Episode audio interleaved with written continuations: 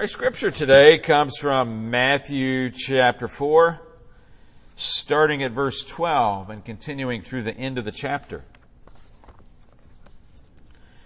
When Jesus heard that John had been put in prison, he withdrew to Galilee. Leaving Nazareth, he went and lived in Capernaum, which was by the lake in the area of Zebulun and Naphtali, to fulfill what was said through the prophet Isaiah, "Land of Zebulun and land of Naphtali, the way of the sea beyond the Jordan, Galilee of the Gentiles. The people living in darkness have seen a great light. On those living in the land of the shadow of death, a light has dawned."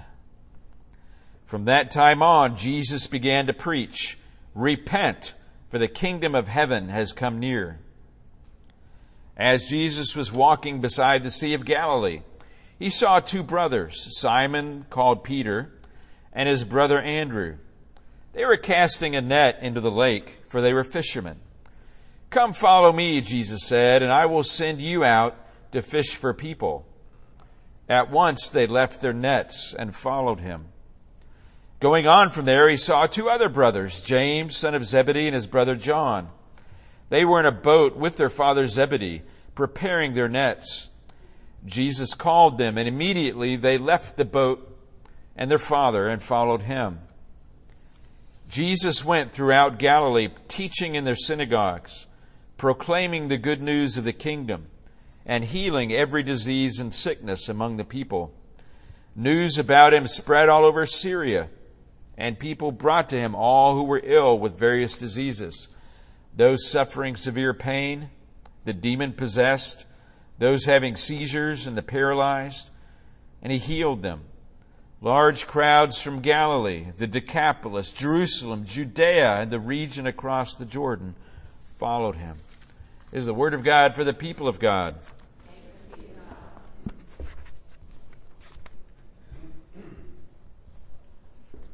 God. We use lots of different words to talk about who we are. One word we use might be church members. We're members of the church. And sometimes when we use that phrase, we mean nothing more than we've come up here, we've said the vows, and our names are on the roll. But when we look at the Bible, being a church member means that the Holy Spirit has been gifted to us and has tied us together.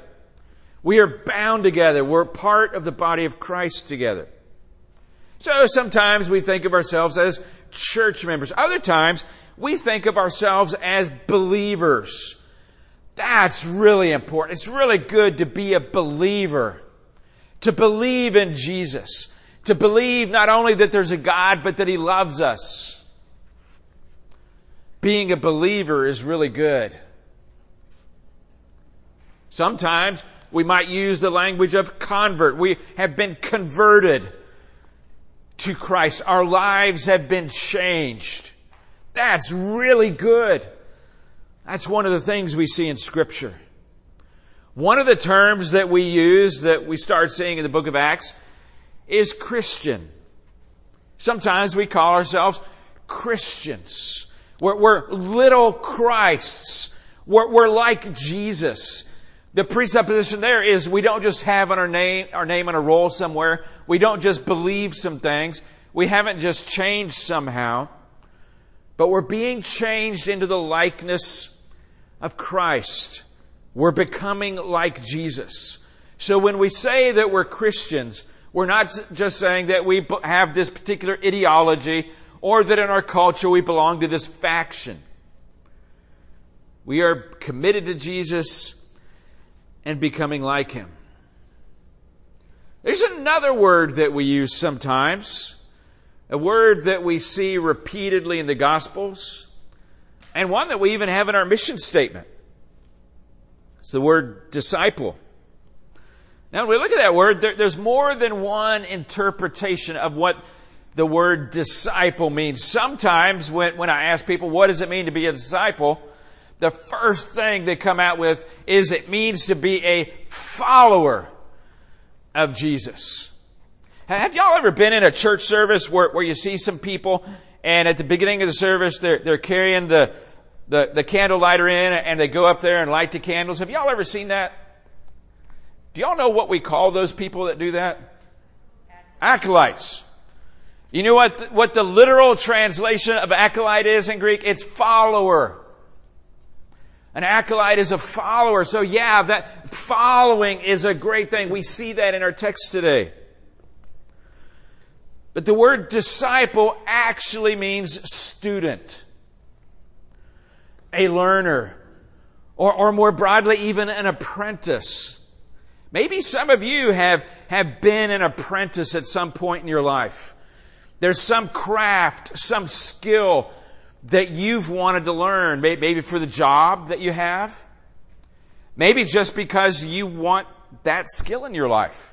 And so what you do is you attach yourself to a person who is a master of that craft, and you learn from that person how to do that. That's the primary reference of disciple. That's the primary thing Jesus is looking for when he's looking for disciples. People who become his apprentices, his students.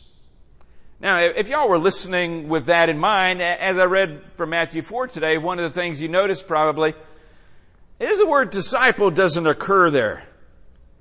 Starting in Matthew 5, we see it occurring over 70 times in the Gospel of Matthew, so it's clearly important.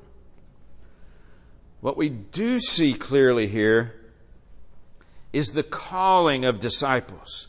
Jesus says, "Come, follow me." He runs into Peter, runs into Andrew, runs into James, runs into John, and he says, "Come, follow me. Spend time with me. Attach your life to mine. Learn to do life with me.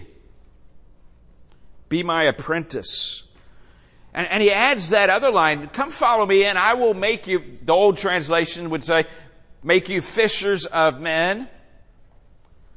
Newer translation will say, "fish for people." Now these four at least, Peter and Andrew and James and John, they were fishermen. They know how to fish. They know why they fish. They fish because that's their job. That's how they make a living. That's how they get something to eat. And by catching more than what they need to eat, they can sell that. They can sell their surplus, or they can trade it to others to get other things that they need. Because maybe they don't want to just eat fish all day, every day, for every meal. But Jesus says, "Come follow me and I will make you fish for people." Can you imagine them saying, "Jesus, we know what it is to fish for fish. What we do is we get our nets and we throw it out there. And if we do it just right, at the right place, at the right time, where the fish are in the net and we bring them in. So Jesus, now that you're living in Capernaum, are you telling us you're going to get us to get our nets and go out into Capernaum and just throw the net over people and haul them in? That doesn't make any sense, Jesus." Or Jesus, we fish so we have something to eat. "Jesus, you're not talking about us eating people, are you? That's strange, Jesus." Yeah, the problem with metaphors is metaphors only go so far. They break down. And we see Jesus using this fishing metaphor because he's talking to fishermen. Other times in the Gospels, we see him using other metaphors. We see him using metaphors of the harvest. We'll glance at one later in Matthew chapter 9. Or sheep. "Watch my sheep, feed my sheep, love my sheep, look for the lost sheep."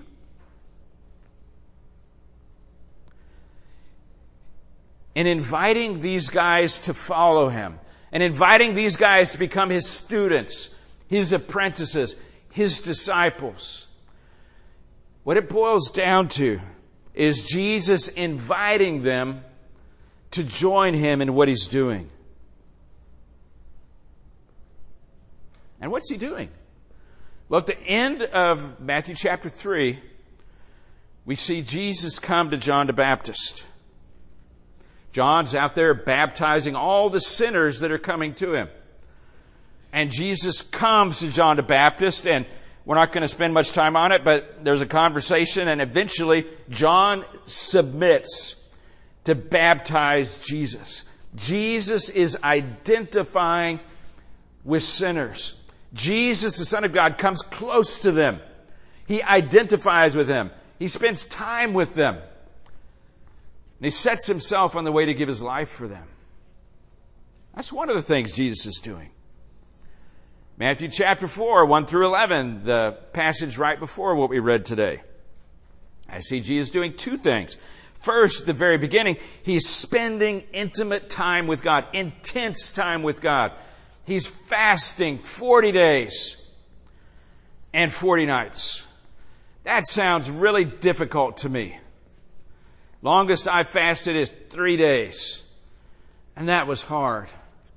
Now in my old age, it's hard to fast 40 minutes sometimes.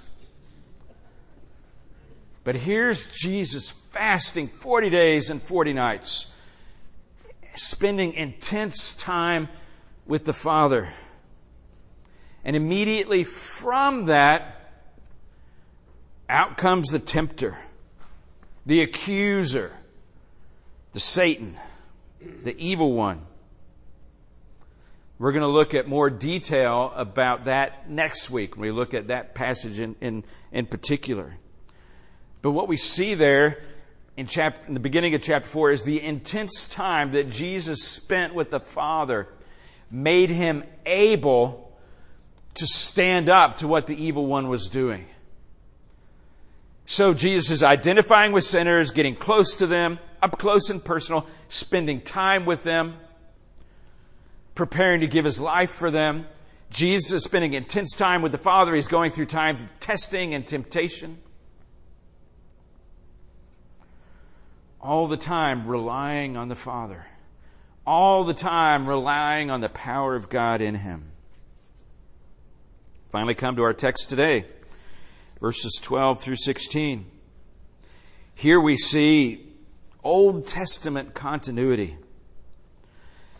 See this quotation here. Land of Zebulun and land of Naphtali, the way of the sea beyond the Jordan, Galilee of the Gentiles.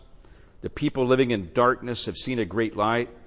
On those living in the land of the shadow of death, a light has dawned. Anybody have an idea what book in the Bible is being quoted there? It's Isaiah. Yeah, I mean, it says, quoting the prophet Isaiah. Do you know what comes right after that? Listen to this. This is me reading from Isaiah. Nevertheless, there will be no more gloom for those who were in distress. In the past, he humbled the land of Zebulun, the land of Naphtali. But in the future, he will honor Galilee of the nations by the way of the sea beyond the Jordan. The people walking in darkness have seen a great light. On those living in the land of deep darkness, a light has dawned.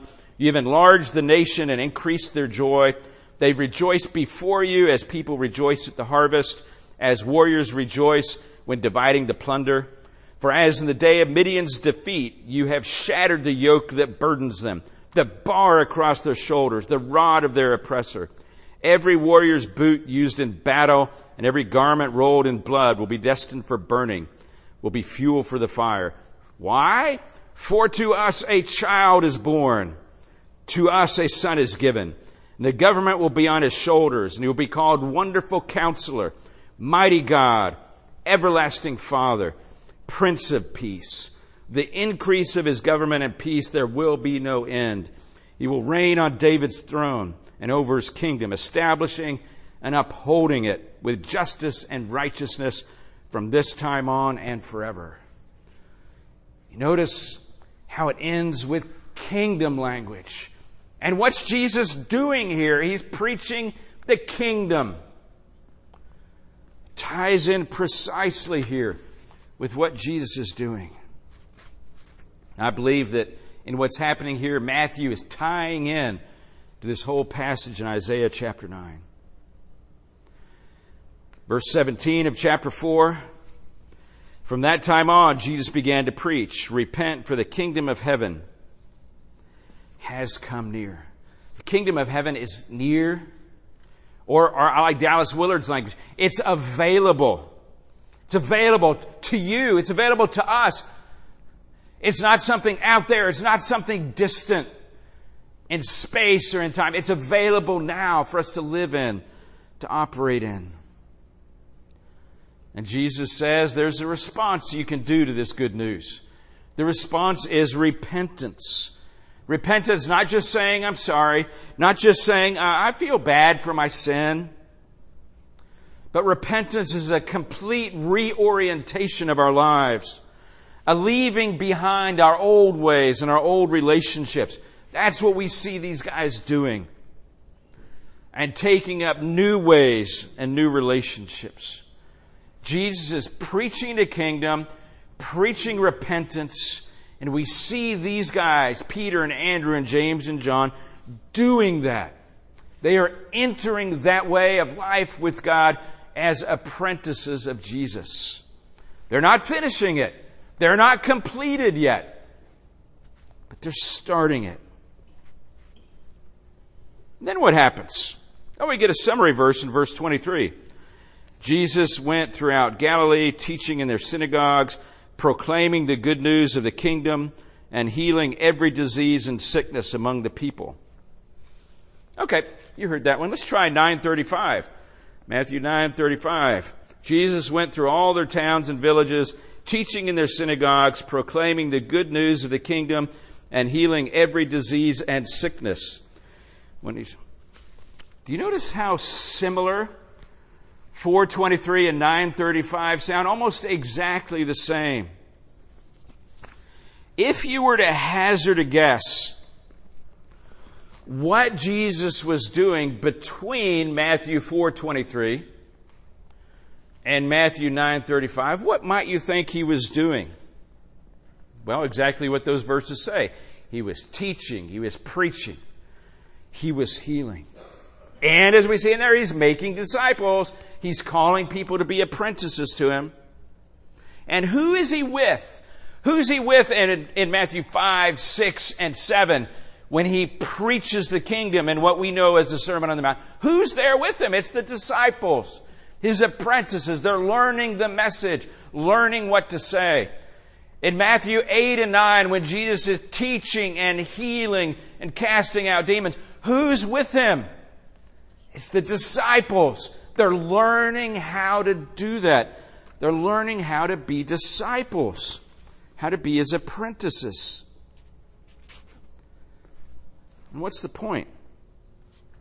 Well, look at Matthew 9:36. When Jesus saw the crowds, he had compassion on them because they were harassed and helpless, like sheep without a shepherd. So here's Jesus seeing people. And the disciples, his apprentices, are there with him, seeing people.